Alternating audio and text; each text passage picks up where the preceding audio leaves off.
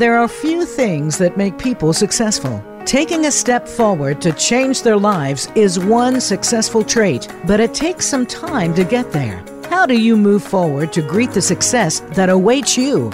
Welcome to Next Steps Forward with host Chris Meek. Each week, Chris brings on another guest who has successfully taken the next steps forward. Now, here is Chris Meek. Hello, I'm Chris Meek.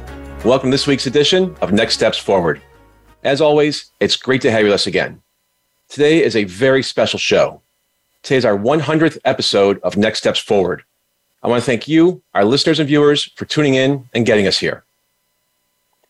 Just two days after the 21st anniversary of the 9 11 terrorist attacks that claimed nearly 3,000 American lives, our guests today are U.S. Army veteran Saul Martinez, a retired Marine Corps Staff Sergeant Bryce Cherryholmes. Saul is a Southern California native, former Army infantryman, and Purple Heart recipient. He enlisted in 2006. He lost both legs and suffered a traumatic brain injury in May 2007 when his vehicle was hit by a projectile improvised explosive device in Iraq. After leaving the military, Saul Martinez moved his family to Montana and graduated from Montana State University. In 2017, former President George W. Bush painted his portrait for his collection and book, Portraits of Courage, which include a series of paintings to bring visibility to our nation's service members and their stories. Saul Martinez is the Chief Program Officer of the Warriors and Quiet Waters Foundation, and he continues to serve as an active advocate for wounded and injured veterans and their welfare. Bryce Cherryholmes was born in 1988 in Fort Worth, Texas. And Bryce, for the record, that really burns me because that's the year I graduated high school.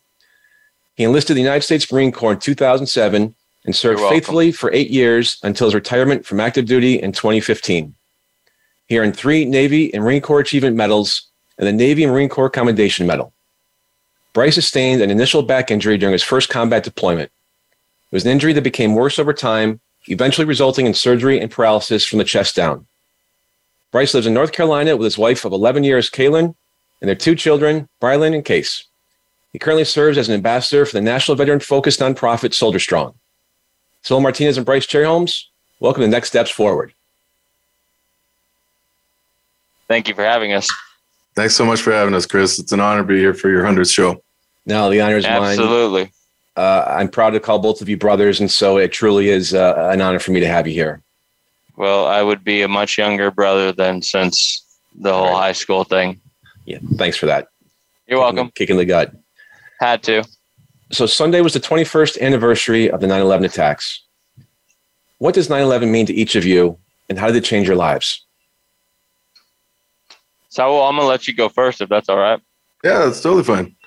Um, uh, thanks so much, Chris. And I know um, a little bit of what 9 11 means to you, uh, but with uh, what 9 11 means to me, it's uh, it was a, a big time pivot point in my life. It was a seed that was planted. It was it was everything. Uh, I was a junior in high school uh, when the towers were hit, and uh, before that, it was a greater sense of a growing sense of you know not only pride in our country, but uh, growing up the way I did and everything that my family was doing and how they were thrive or you know trying to thrive, and everything that this country does for Americans for everybody else. It was a growing sense of pride, and it got to the point where it's like I want to protect this. I want to do something to protect this. And then 9/11 happened and from that point on, it wasn't a matter of if, it was a matter of when.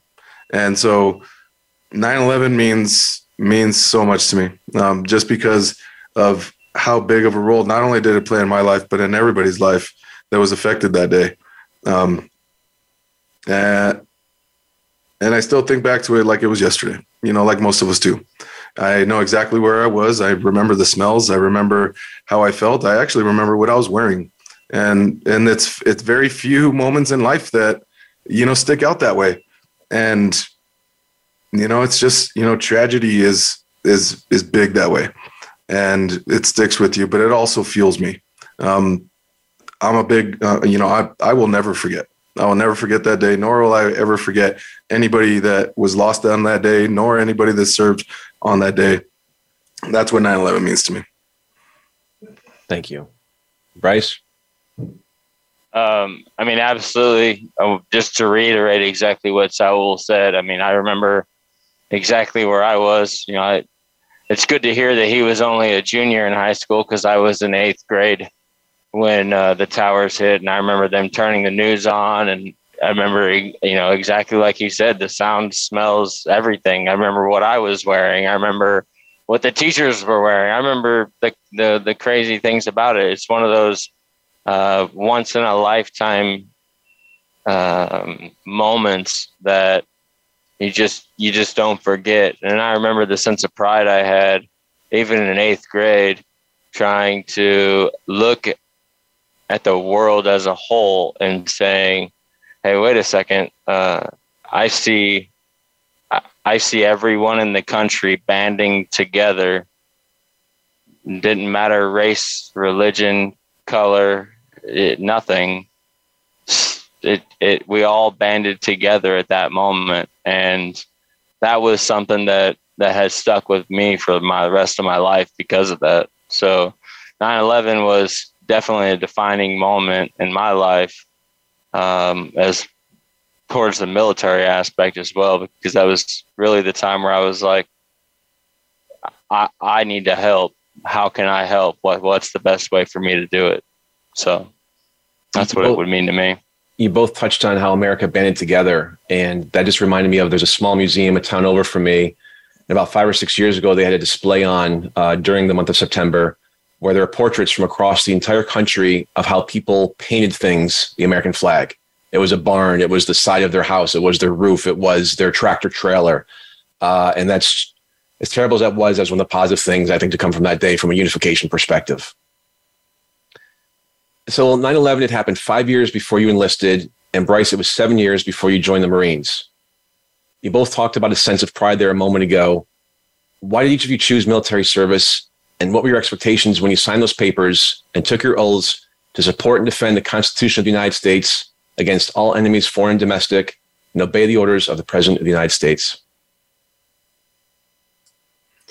uh, for me it was um man, yeah. So it was it was it was five years after. So I was out of high school for.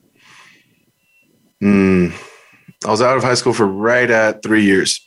Uh, and it was at that point I wanted to join right after high school, like as soon as I graduated. But you know, I was overcome by events and honestly a little bit of pushback from my family, which is you know I've I've talked to them about that. Um, and having you know, I had to kind of dismiss my my this crazy good like big feeling to join the join the military um, in order to you know just go about life you know in in Southern California and I had you know I had a, a couple of different jobs and it was just you know the next day was the same as the last and that that sense of service never went away. Never. Every single day i thought about it like oh you know what? Today should be the day i join or maybe i'll go next week or next month. And then slowly that became okay maybe someday.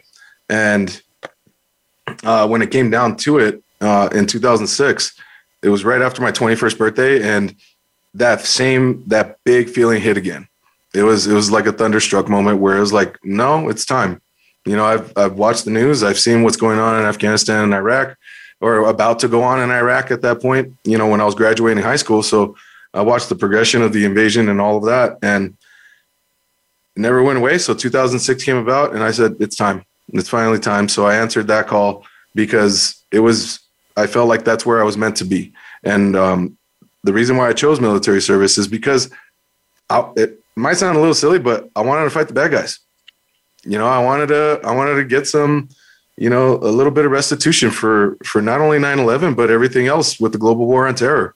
It was like that's where I felt like I needed to be.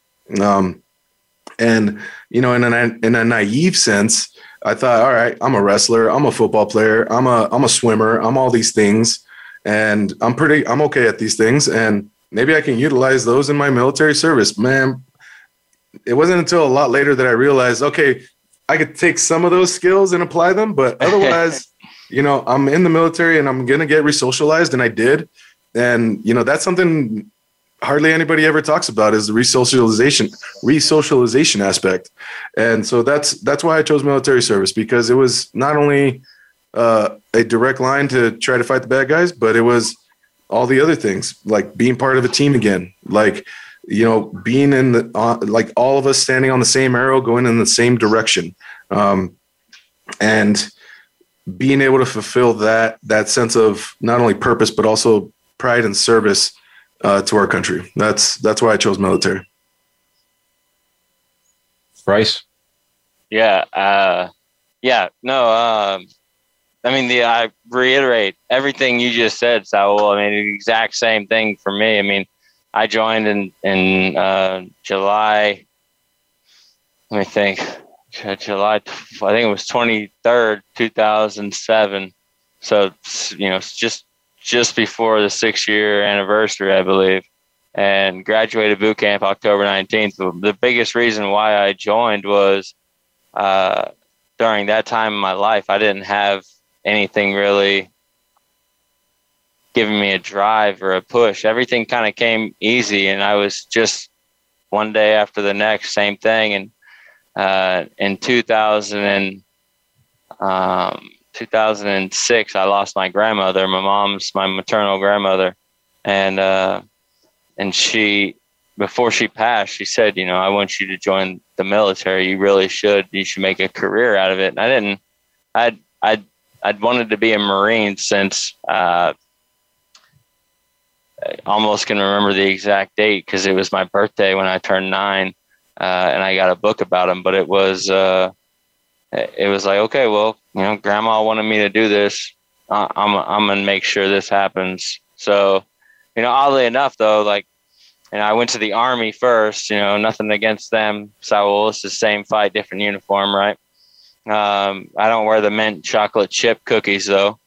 Those, those cam- camis. Um, but, uh, after that, I went to the Coast Guard, right? And, uh, had some medical things going on with because of my ADHD, so I had a lot of paperwork I had to get. But then from Coast Guard went to the Navy. Navy was like, nope, you, you didn't give us all the documents. And then randomly, I met a Marine while I was working at my security job and uh, security guard job, and he uh, he was like, call this guy, and gave this guy a call, and I was gone. I mean, at boot camp within two weeks, and uh, you know, funny enough, you mentioned uh, Chris. My wife and I have been married since yeah, no, November 26, 2009. Um, and she, uh, I, I called her that night, the day I was leaving, and I said, Hey, I'm, I'm joining the Marine Corps. She's like, Why would you do a stupid thing like that? And I said, Just to make a better life for you and our future family. We weren't dating at the time, nothing, right? Like, we were just really good friends. And that's what she said. So, um, but back to you know what it means to support and defend the Constitution of the United States against all enemies, both foreign and domestic, and obey the orders of the President of the United States and all officers appointed over us. Right, like that right there wasn't as challenging, honestly, as I thought it would be. Um, when I first heard that, I was okay. So I just got to shut up and color it's not hard to do. As a Marine, it's a little more difficult than than Saul because we eat crayons. Um, so I had to use you know the the the the, the marker. Um, so I didn't I didn't eat my writing material, but that's you know that's kind of what it all meant to me. That's how it all played out. And Bryce, you had multiple deployments. How'd you end up being deployed multiple times? Uh, that's a that's a pretty simple and easy question to answer, honestly. Um, the first deployment to Iraq, I deployed um, August 11, 2008, and I volunteered for that deployment. Um, and uh, went to Iraq, and uh, then it came time to hey, either go home or you know request to stay. And um, uh, stay for longer. Like the army does normally, what a, correct me if I'm wrong, so it's normally about a nine to twelve month deployments, right? Typically. Yeah, yeah. typically. Mm-hmm. in the Marine Corps, it's usually about a, a six to eight month deployment, de- depending on your unit. Um, so mine was supposed to be a six month, and I decided I was going to stay longer. And uh, when when I decided to stay longer, I got moved to a different uh, job because the job I was filling at the time was going to be filled with other individuals that were already coming in. So they kind of just put you where they want you. But um, because I stayed later, though, is how I sustained my initial injury and and then follow on injuries after that. And then I got back August uh, 13th, 2009, and wife and I got married. It was the best day of my life, besides when my kids were born. Um, and, and it was funny because we had our wedding planned uh, for May, uh, May May 21st of 2010 everything paid for, whole nine yards. And uh, Marine Corps said, nope. Uh, you gotta. So, well, I'm sure you're familiar with this. Like, Army's probably the same way. I think where it's like, no, if you're not married, you, you got to live in the barracks. And you're like, well, how do I know what my pet peeves are? I know what mine are, but like, how do I know what hers are? Are we even going to get along? Like, there's your attrition rate, right, for divorce in the, in the military just saying. So hopefully, some uh, maybe some general officers are going to listen to this and uh, make some changes. But I told them I didn't want BAH. I didn't care. I could afford it on my own. We lived out in town, whatever. But uh, it was it was uh, comical to me because I got by name requested in 2010 to leave on another deployment down to Central and South America to do humanitarian aid, and uh, I, I accepted it. and knowing that I was leaving a month after I was getting married, after our wedding, and I, I initially told my wife I, I, couldn't do anything about it. I have to go. It was about like a year later when I finally was like, yeah, I actually had a choice, but you know, I, I wanted to deploy. It's good for promotions. It's good for military service. Good for experience. And um, got back from that deployment in November 2010 and PCS and uh, so permanent change of station. I changed from Camp Lejeune, North Carolina, where I'm currently located at, to Camp Pendleton, California. And uh, 2012 came up. I was working at First Marine Division headquarters, uh, G4 at the staff, and uh, I got asked again, "Hey, do you want to deploy?" My wife was pregnant at the time, with our daughter, and they said you don't have to. You know, you have a daughter on the way. You can stay here. And I was like, Nah, she'll be born beforehand. We're good. Like, I'll get to see her for a little bit. All's all's good. And uh, so yeah, I left when she was uh, three months old in 2012. She was born October, and I left in January of 2012. I left. She could fit, you know, head and butt on my elbow I went to Afghanistan and ended up being um, I guess you could say I ended up being pretty important to the staff that was there at the time. But yeah, I went there and they asked me to stay longer also on that one. And I said, yeah, absolutely. Uh, but uh, I got told no by the the now uh, commandant of the Marine Corps. So it was all right. It was a good time. That's how I ended up getting deployed multiple times. I just kept saying yes. Call you a Hurt Locker from now on. Right. So, well, you weren't in the Army long before being deployed to Iraq, but that would make sense for an infantryman when the country was in the midst of a pretty hot war. Take us through how you're being trained and mentally prepared in the U.S. for combat and what your time in Iraq was like up to the day you were injured. Sure, no problem. Um, you know, that's that that short story actually starts in basic and in basic training. Uh, at that time, uh, when I when I first enlisted in 2006, you know, IEDs were crazy on the rise, and up until that point, I mean, it was it was a it was a it was a actually a pretty steep trajectory in an upward motion of not only the the frequency of IED attacks, but also uh, the type of IEDs. They were getting more advanced. They were getting, and by advanced, I mean I mean, they were getting their tactics were getting a little more complex because the the enemies the enemies that were around they were they were watching us or they were watching U.S. service members and they were watching units move. They were watching even uh, you know brigade size elements come in and out of country. They were watching everything, and they they were very quick to adapt. Um, you know, one example of that. So, actually, I'll I'll get to that. But in basic, you know, that's that was the main. That was probably the main source of training was IED, IED, IED, and everything that comes with IEDs is how to react to IEDs, how to spot IEDs, how to identify, you know, an area where IEDs could be, like danger areas, you know, along with all the regular infantryman stuff. You know, small unit maneuvering, you know, small unit tactics, clearing houses, all that good stuff.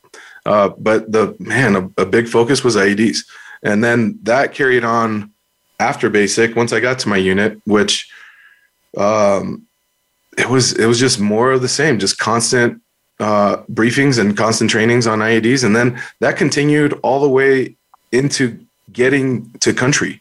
Um, so when I deployed to 2000, when I deployed to Iraq in uh, March of 2007, it was uh, again a lot of the same. More training, obviously more uh, movement tactics and more.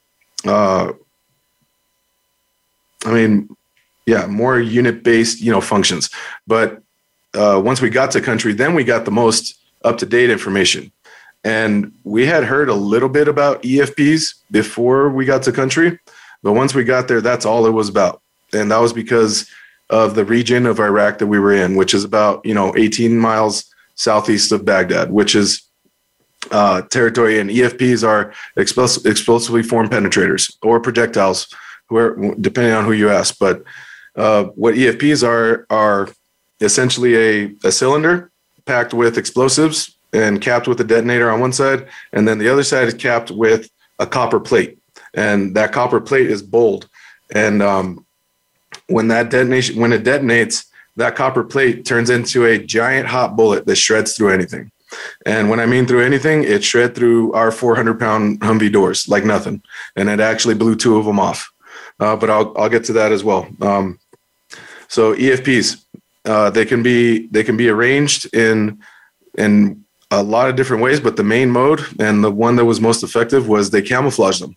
They they set them, you know, anywhere from one charge to, you know, I think the biggest array we found was uh, when we were in country was like eight to ten charges. Uh, you know, eight to ten of those cylinders, and they vary in diameter as well. You know, the the obviously the larger the diameter, the bigger the bullet. And uh, when we were there, that's that that was the main so that was the main point of training was was IEDs and IED awareness. Um, and then to you know everything about being mentally prepared. You know, I think that goes back to mo- now. Now, in hindsight, I think that goes back to most anything. Like when we practice, we we can't lose, um, and when we practice, we're it's just like another repetition. Um, and I don't know if there's any Kobe fans around, but you know, Kobe used to say, you know, if I'm in a championship game, it's just another it's just another time that I'm doing something that I did thousands of times before. And for us it was a lot it was a lot of the same. It was going on a mission. It was and I was on my my brigade commander's command security detachment, but it was it was going on a mission and it was like, okay, we know what to expect, we know what to look for, we know how to react. And that was that was helpful. So when when I think when people I think people sometimes lose that distinction between being mentally prepared and practice. To me, they're pretty similar. To me, they're when people practice, I don't know if they actually realize that they are mentally preparing or if they're just saying, "Oh, I got to practice this move so I could get my motor skill, my motor functions, and my my fine tuning down." Like uh, to me, they're they're very similar. To, to me, they're the same similar species, um, and so that's what it was like being mentally prepared. Uh, now, and and during the time in Iraq, it was man, it was just repetition. Um, our our team, you know, again being on my brigade commander's command security t- detachment, it it was day in and day out of the same thing. The uh, the colonel had to go places, we had to get him there, and we had to get him there safely. And every day it was somewhere different, and that actually spoke to you know his leadership at the time was he needed to be with his units. He needed to go see his battalion commanders. He needed to go see even his, you know, platoon size elements that were out on cops. Like it, it was a thing. He wanted to be around and go all around the AO, the area of operation, in order to see what was going on, make sure his soldiers were being taken care of, and make sure he can take care of them if there was something he could do to take care of them. Um, so it was it was repetition each day, every day, and our our teams were pretty tight. And yeah, that's uh that's kind of a snapshot of what it was like training leading up to, and also you know being mentally prepared for while we were there. Repetition and practice. So, would you share what you remember and what you're comfortable sharing about the day you were injured and the days and weeks immediately after? Sure. Um, and I'll try to keep it a little short, but uh, on May 8th, 2007, it was, you know, going back to EFPs. We were about 20 minutes into the mission that day, and boom. Um, yeah, the the after the investigation, the you know the charge that hit or the IED that hit us, um, they estimate it was anywhere between six to eight charges of of EFPs in that one array, and and before I get before I talk about like the actual you know impact or the detonation, it's uh, the main mode, the most effective mode of, of EFP strikes is encasing them in you know you know that spray foam that you use for installation or insulation. So the main mode was putting all of these charges in spray foam and then shaping it in a way that it looks like a rock. And then once you got it shaped like a rock, you paint it to look like a rock. Once you paint it to look like a rock, then you put local vegetation on there and then you put dirt on it. And then you it's it's nearly impossible to see those things even when you're looking for them. And so um you know to this day and then obviously we'll talk about that a little later too but um I was up on the I was up on the turret in, my, in our Humvee. We were in the lead vehicle, and the EFP the, it hit us. It hit us hard, and I have I have the curse and the blessing of remembering everything, from blast to getting medevac to the green zone in Baghdad, and you know I'll, again I'll try to keep it short, but the what happened immediately was catastrophe and chaos it was, and I don't know how how descriptive I can be. Um, as much as you want. Is that okay? All right. Absolutely. Um, and I don't know I, it, how how's cursing on your uh, on your podcast, Chris? Or satellites, all good. Sounds good. All right. So inside of the Humvee, Humvee was a fucking mess, is what I'll say. And it was a mess because my two buddies, Kyle Little and Blake Stevens, were killed instantly. And, you know, I, out of respect for their families, I won't talk about what their remains look like. Um, that's why I just just know it was a fucking mess. And amongst that mess was what looked like used to be two legs on me, and it, it was you know one of them kind of looked like spaghetti, you know, with with everything else kind of attached still, like the tendon, like the cartilage, like like bone. And then the other one, like you could still kind of tell it was a leg. It was just mangled all to shit. Um, and you know, the our awesome team, uh, they everybody did their jobs that day. Everybody did their jobs well. You know, our our our team leader, uh, Captain Hemman, he called in the nine line immediately, and then my squad leader, uh, Sergeant Mike Henderson, and and then well, actually, that's a different topic too. But anyway, my, my squad leader, Mike Henderson, and our medic, uh, Stephanie McCulley, came right to my aid. They thought everybody in the vehicle was dead. And and talk about women in combat, that's Stephanie McCulley. And my life, you know, I say I say it as much as I can, whenever I can. My my life was saved by a woman in combat. And so when if if or and when people want to have that conversation with me, I'm I'm more than happy to have that because man, when you see what she how she performed and what she did, she didn't even skip a beat. So again, that's a that could be its own podcast itself. And uh, so that that's what happened immediately. Uh, they pulled me out. Uh, you know, lots of things in between. You know, obviously Stephanie and Mike both did their jobs. Just oh man, just exceeded the standard. They they are responsible for getting me off the battlefield as as as is the rest of the team. But and, you know, I thought I was going to die right there. that was that was my first visit, if you will, to getting a peek at the afterlife. And when um, when I had that thought, it was you know it was, it was kind of fleeting because I lost a lot of blood. I shouldn't have. I, I honestly shouldn't have been alive medically and logically. I shouldn't have been alive at that point. Uh, I had lost too much blood already, and once they got me out, got me stable. The bird came about 24 minutes later. You know, it was a hot LZ. Um, they got in, and here's here's one more thing I want to say about Stephanie is she was maybe 120 pounds at the time, and it was her and Mike Henderson. Both of them carried my big ass about 100 meters to the LZ. You know, just imagine little Stephanie McCulley, and she's not that little, but again, she's at that time I was about 250 pounds, and you know, given my injuries, the blood I lost, the tissue I lost, I was maybe still about 220. But her and one other dude carried me that far. I mean, I don't know how many ladies are around that can do that, um, especially on the battlefield. So um, that's what happened. kit. In full kit. In full kit. Yeah. Um, so that's what happened immediately. And then the days that happened after, I was in an induced coma for about two weeks. So I have I have an idea. I have hallucinations. I have some experiences that I've that I've confirmed and validated um, you know, in the couple weeks after. But I woke up to my wife uh, at Walter Reed uh, National or at Walter Reed Medical Center in uh, in DC, and then from there, then it was then the work started. Then it was like, all right, got no legs. That's new. Um, but damn it, if I didn't have if I didn't have my support system around me, I don't know how it would have played out from then. And so I woke up to my wife. I also woke up to my mom and dad and my brother. So it was like, all right, if I'm here, they're here. That means I'm I'm still here because along the way, man, I died twice. I, I flatlined twice. I flatlined once in Baghdad and I flatlined once in Landstuhl, Germany on the way. So that that's that's kind of a, a peak of what it was like for immediately a few days after and then a couple weeks after. And after that, it's just been it's just been constant work. It's a hell of a peak.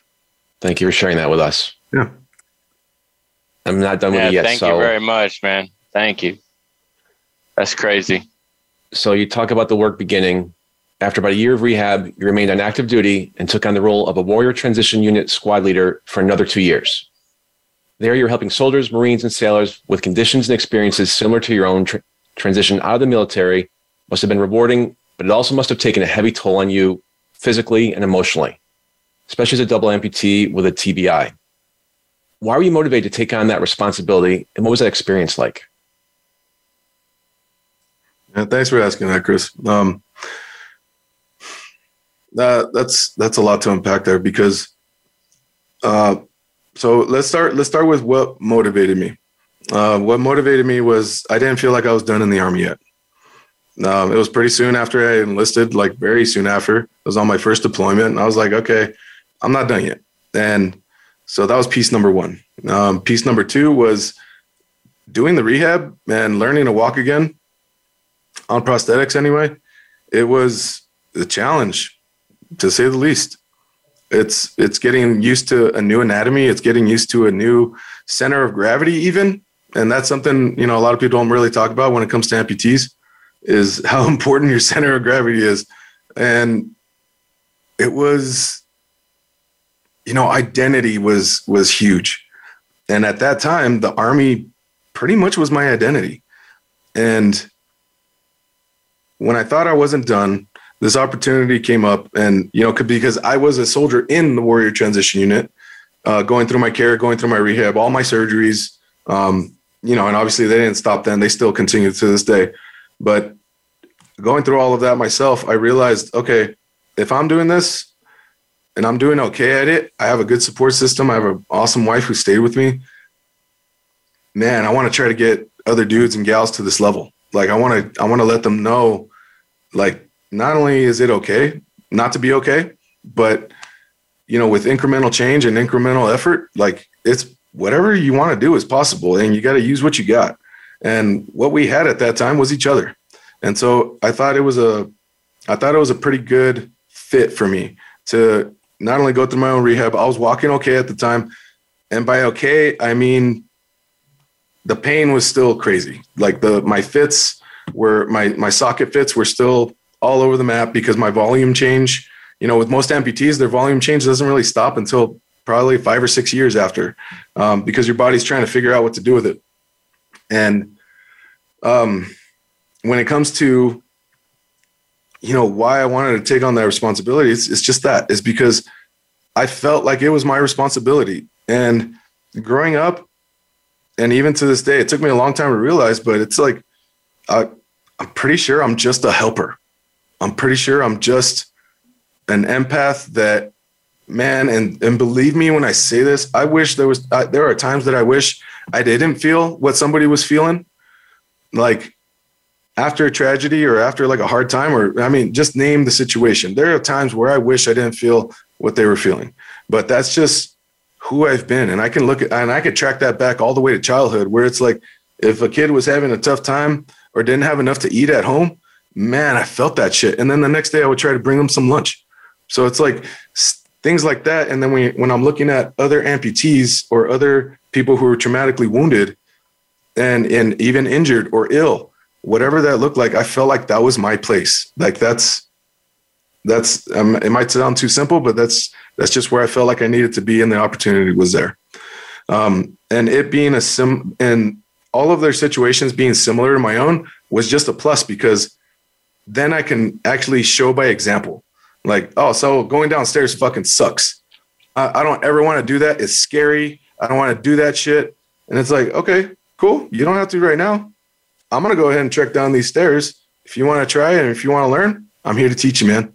Like it's good. And that was just a plus on the side of, on on the outside of being a a squad leader in the unit itself. Like then I had all the army stuff to deal with. We were still soldiers, and it was really cool to let them know, like, dude, you're still a fucking soldier. Don't forget that. I don't care. Like, I care that you're missing three limbs, but don't forget you're still active duty, bro.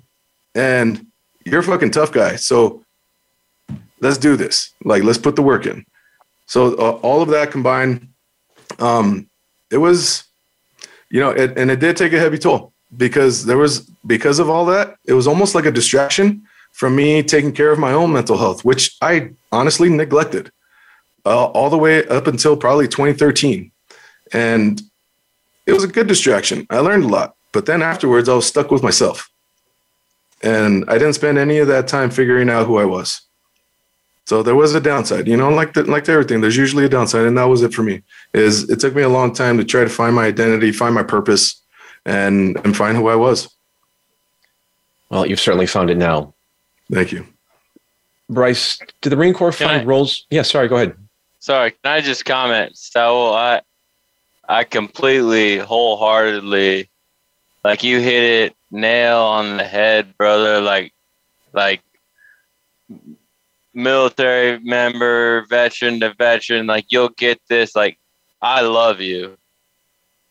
Like like come here, like come in for a hug, man. Like you hit it right on the head. When I was at you're right, right.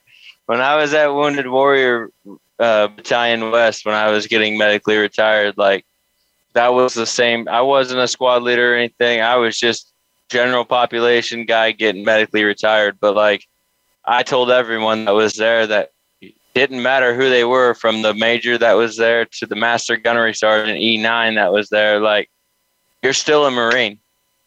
It doesn't matter. And I was a staff sergeant at the time. Like I'm like, you're still a Marine. You still got to make sure you shave you still got to make sure you're doing everything you need to do in order to comply. Like you, this isn't an escape place. You know, like you don't get to just ease on by. Like, nah, do what you're supposed to do. I remember vividly. We had, I won't say his name, but we had a lance corporal that was there who got hurt right after boot camp. Uh, won't go into his details on how, but had a severe TBI.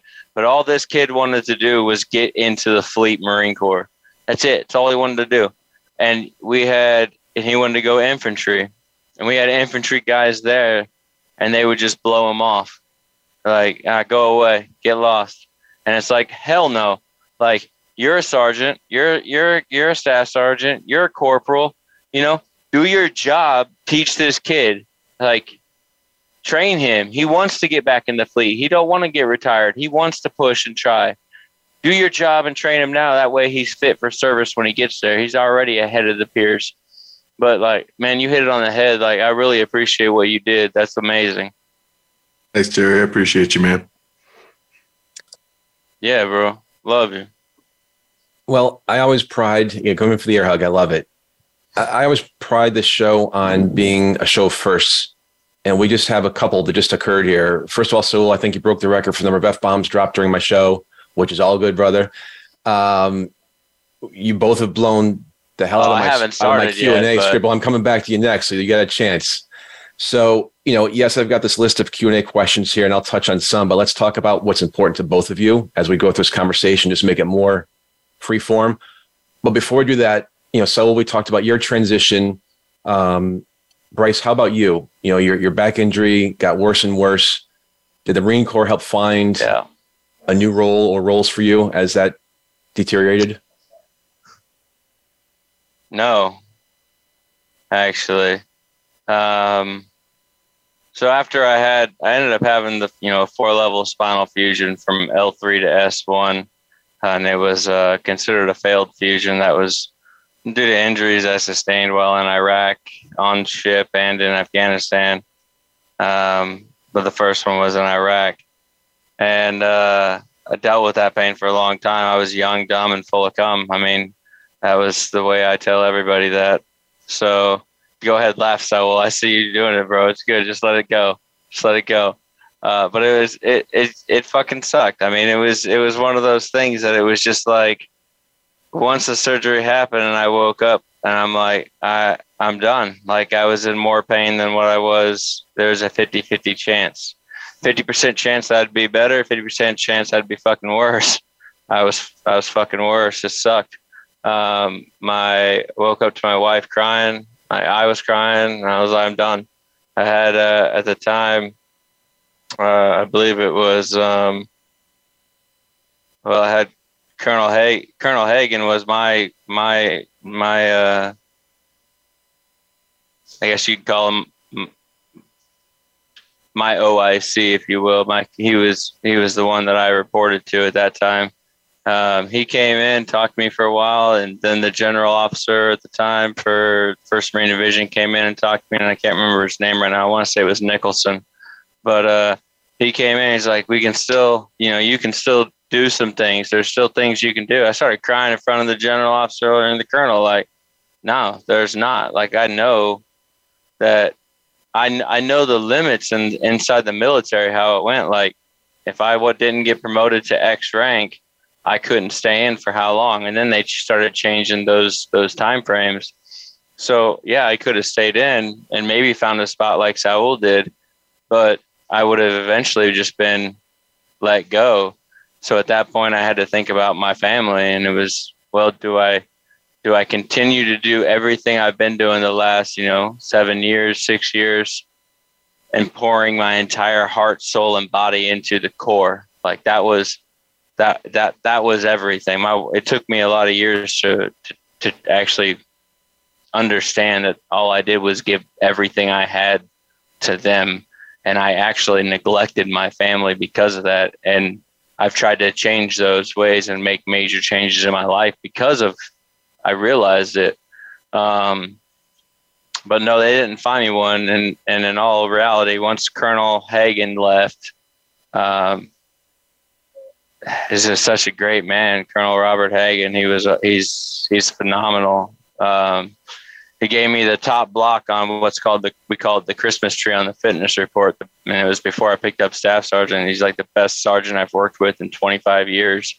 Promote now. This Marine will change our Corps' future, shape and change our Corps' future. Like, but that was while still while I was recovering from surgery. Like, he left. We got a new colonel. I won't mention his name, just out of respect for the rank. That's all, not the man.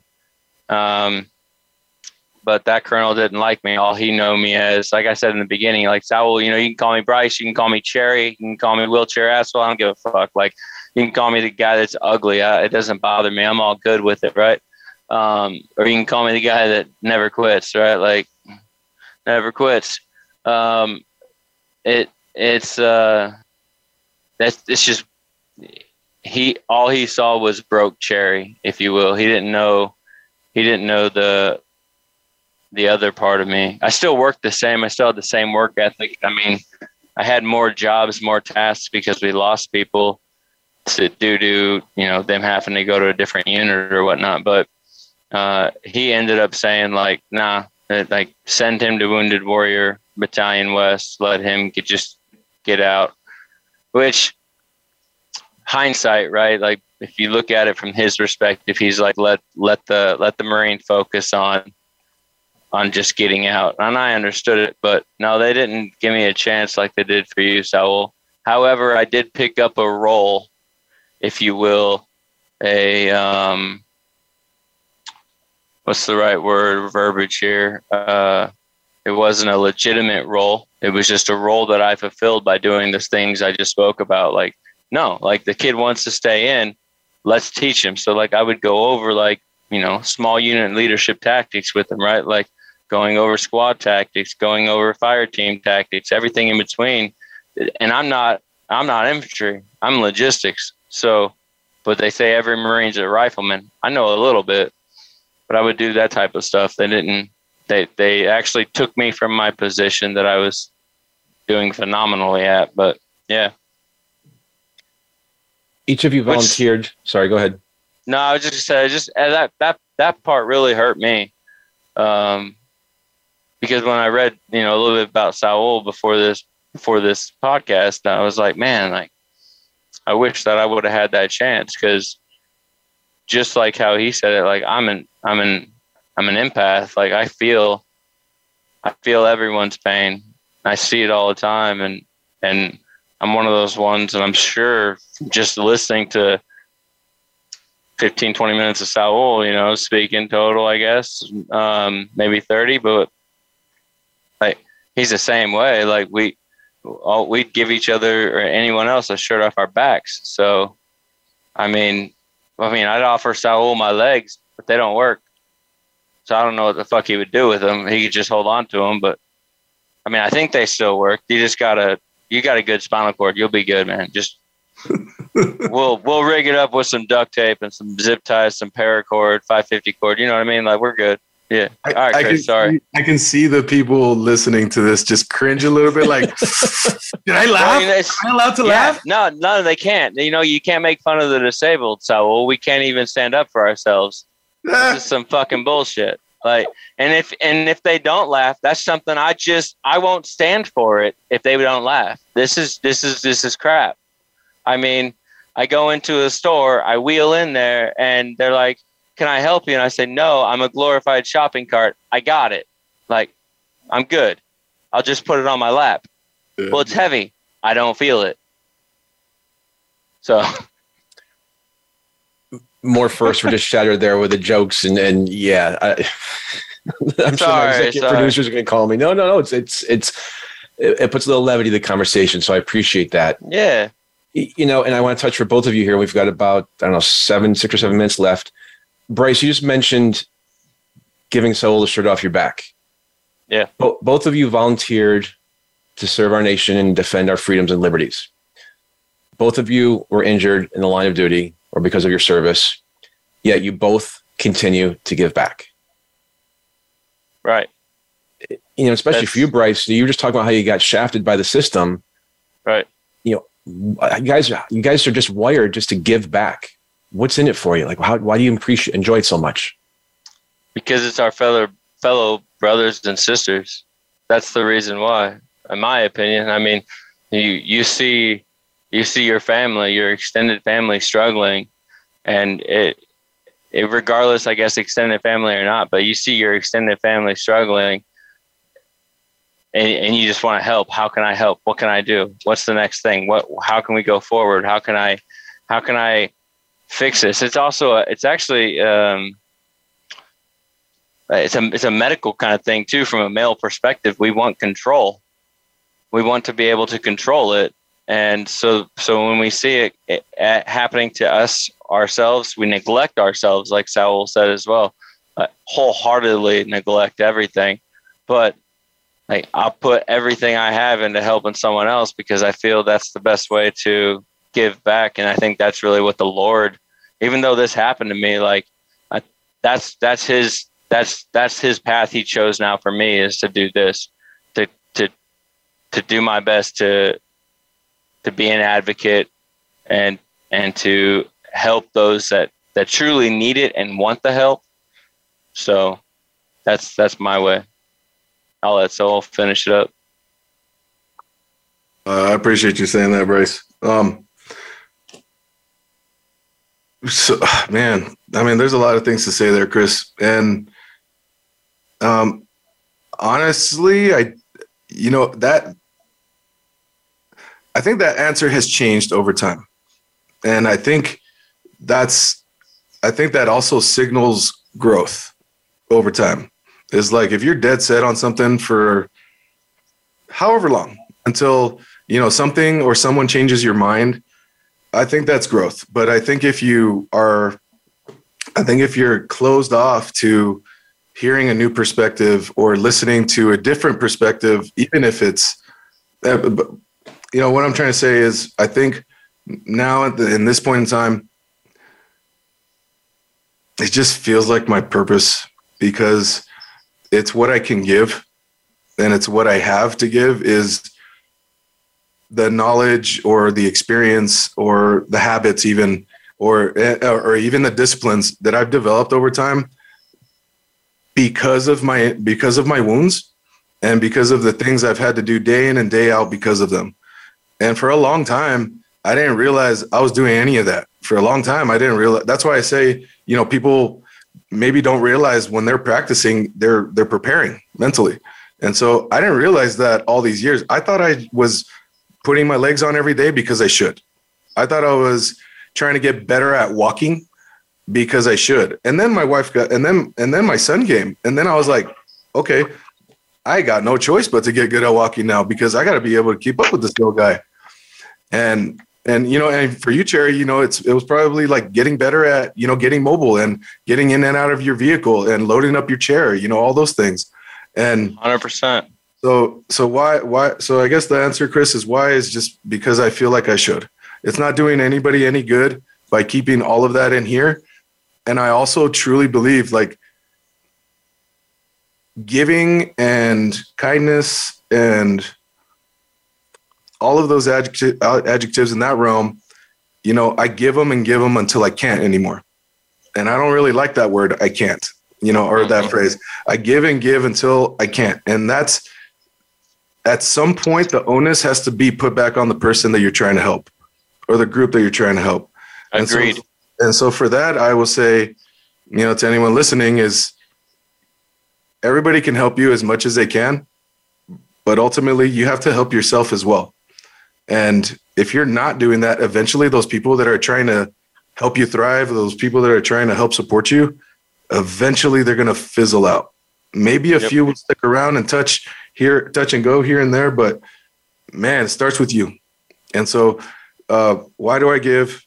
Because it's just, I just feel like it's who I am, Chris. And I feel like if we made everybody better, the the whole world, the the country would be better if we were just like lifting everybody up instead of being focused on trying to tear everybody down. Like haters will hate, you know, that is a fact of life. You know, there's gravity, there's sure. time, time will never stop moving, gravity will never cease and haters will always find a way to hate. So, right, brothers, I love you both. Chris, that. this is volume one. We need a volume two with me and Saul. There will be a volume two, if not three. We're out All of time. Thank you both for being here. Honor and a pleasure. Again, brothers, Thank I love you, you both. Thanks for the work you continue to do. I'm Chris Meek. We'll see you same time, same place. Until then, keep taking your next steps forward.